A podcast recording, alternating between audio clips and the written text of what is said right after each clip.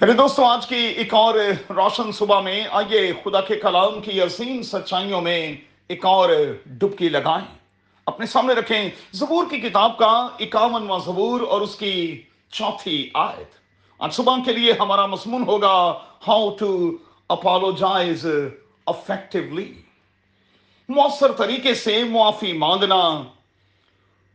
اور پھر ایک دوسرے کے سامنے اپنی غلطی کا، گستاخی کا اقرار کرنا۔ میرے دوستو، لوگ لوگوں کو معاف کیوں نہیں کرتے؟ کیوں دل سے معاف نہیں کیا جاتا؟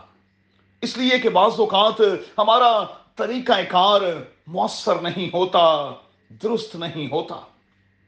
معذرت کرنے کا ڈھنگ بھی تو کبھی کبھار صحیح نہیں ہوتا۔ ریئل اور پھر جینون قسم کی معافی جو ہے، اس کا تعلق ہمارے اندر سے ہے۔ اور جو کچھ ہمارے اندر ہوتا ہے، ہماری باڈی لینگویج سب کچھ بتا رہی ہوتی ہے۔ صحیح کی صورت میں بھی اور غلط کی صورت میں بھی۔ اب سوال یہ ہے کہ اسے کیسے افیکٹو بنایا جائے؟ چند ایک بنیادی سٹیپس یاد رکھیں۔ پہلا، کسی سے معافی مانگنے سے پہلے خدا سے معافی مانگیں، توبہ کریں۔ لوکا کی انجیل، اس کا چھٹا باب اور اس کی پینتالیسویں آیت، زبور اکاون اور اس کی چوتھی آیت۔ دوسرا، محسوس کروائیں کہ آپ کیوں معذرت کرنا چاہتے ہیں؟ آپ کی باڈی لینگویج جو ہے، وہ بڑی صحیح ہونی چاہیے۔ تیسرا، معافی مانگتے اور معذرت کرتے ہوئے کوئی ریزن نہ دیں۔ چوتھا، لفظ بٹ کا استعمال کبھی نہ کریں۔ پانچواں، محسوس کروائیں کہ آپ واقعی شرمندہ ہیں، آپ اپنے کیے پر نادم ہیں۔ اب یاد رہے کہ ریکنسلیشن سے پہلے ہمیں ریئلائزیشن کے عمل سے گزرنا ہے۔ ہمیں رسپانسبلٹی کو لینا ہے۔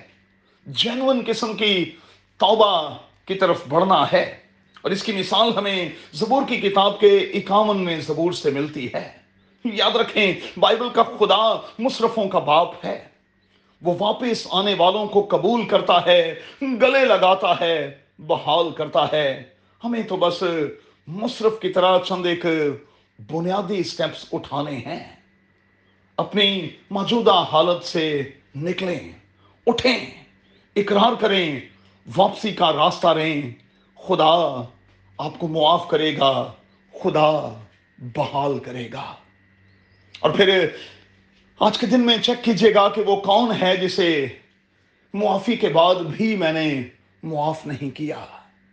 معاف کریں، آپ بھی معاف کیے جائیں گے۔ یسو کے نام میں۔ آمین۔